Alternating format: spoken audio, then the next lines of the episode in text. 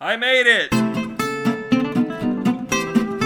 Hello, my cold tamales. This is your Keep Perfectly Still and Bake host, Matthew Sanborn Smith, and his vanilla boiling water cream podcast, Beware the Hairy Mango. Today's story is all about being the hero. Maybe you're more of the sub, grinder, or hoagie type, but as long as you've got two foot longs, you'll want to try on these penny loafers from heaven. Penny Loafers from Heaven by Matthew Sanborn Smith.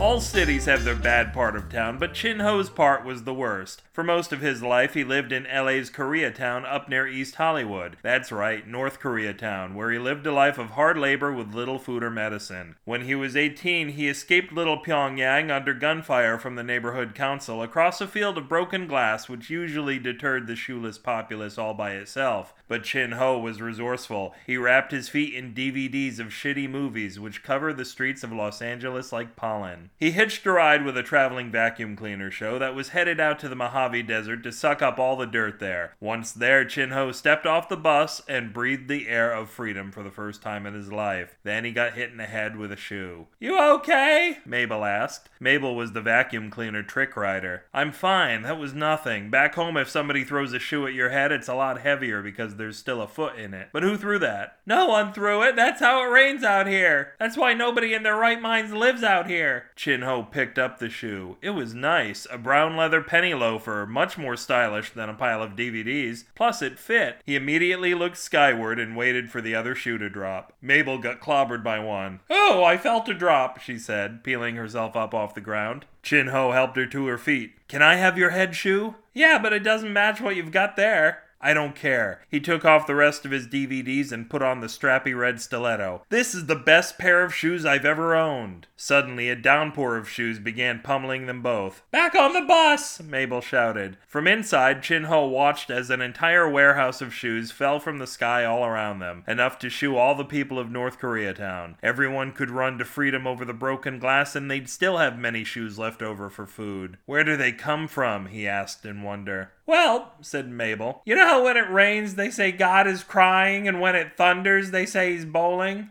Yeah. Well, this is what happens when God is searching for a turtleneck sweater in the back of his closet and remembers he's got that formal thing with Gabriel he's got to get ready for and accidentally knocks the shit out of his shoe tree. Really? Honest to him. God's got much smaller feet than I imagined. No wonder my people don't believe in him. It's not the size with him, it's the quantity. He's got thousands of feet. He's like a millipede. You don't see them in pictures because he's always wearing that long robe. Mabel, can you help me get these shoes back to Los Angeles? It would mean freedom for all of my people. I don't know, Chin. We couldn't vacuum all of these shoes up. We couldn't even fit them all on the bus. It'd be a lot easier if your people just stayed enslaved. I guess you're right. Wait a minute. I have an idea. Within minutes following Chin Ho's plan, the entire troop rode their busload of vacuum cleaners out of the desert single file, vacuuming a trench all the way to the city. The shoes flowed into Los Angeles like a great river of dead cowhides. Once they hit the Democratic People's Republic of Koreatown, they split the trench into two channels, one low so the people could finally enjoy quality non-disc footwear, and one a couple of feet higher so the shoes could kick the asses of the neighborhood council members. Los Angeles was mostly free once more, and fast food joints and cell phone stores flowed in right behind the shoes. Chin Ho was aghast at the horrors of capitalism he'd unleashed, but when he realized he could get a 12 piece bucket for just two flip flops and a combat boot, he figured he could try it out for a while.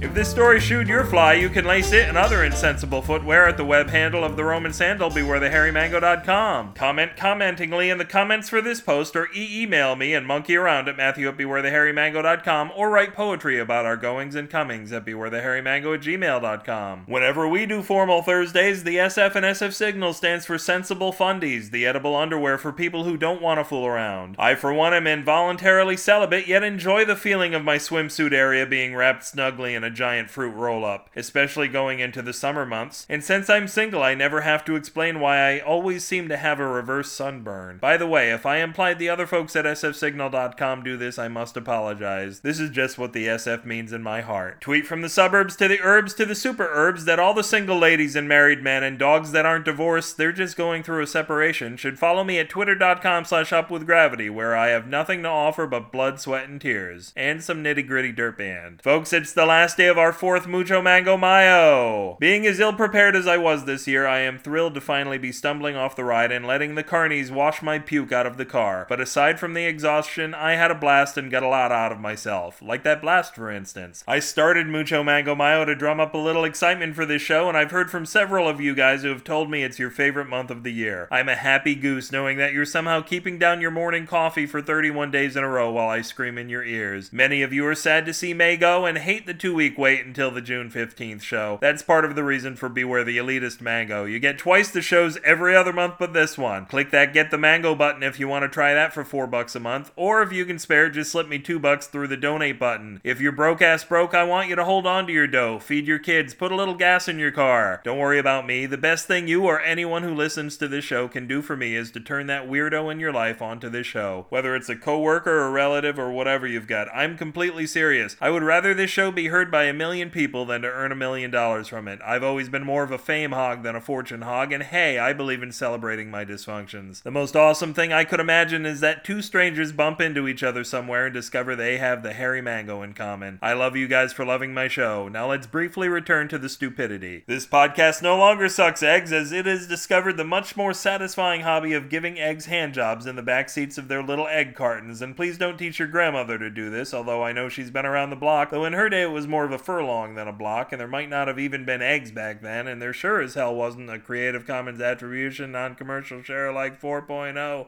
international license. Until Billy Dee Williams steps up to Colt 46, this will strive to taste the fundies of Matthew Sanborn Smith and remind you that Beware the Hairy Mango is the nighttime sniffling, sneezing, coughing, aching, stuffy head fever, so you really need to get the hell out of my house, you diseased fuck, medicine. Good night.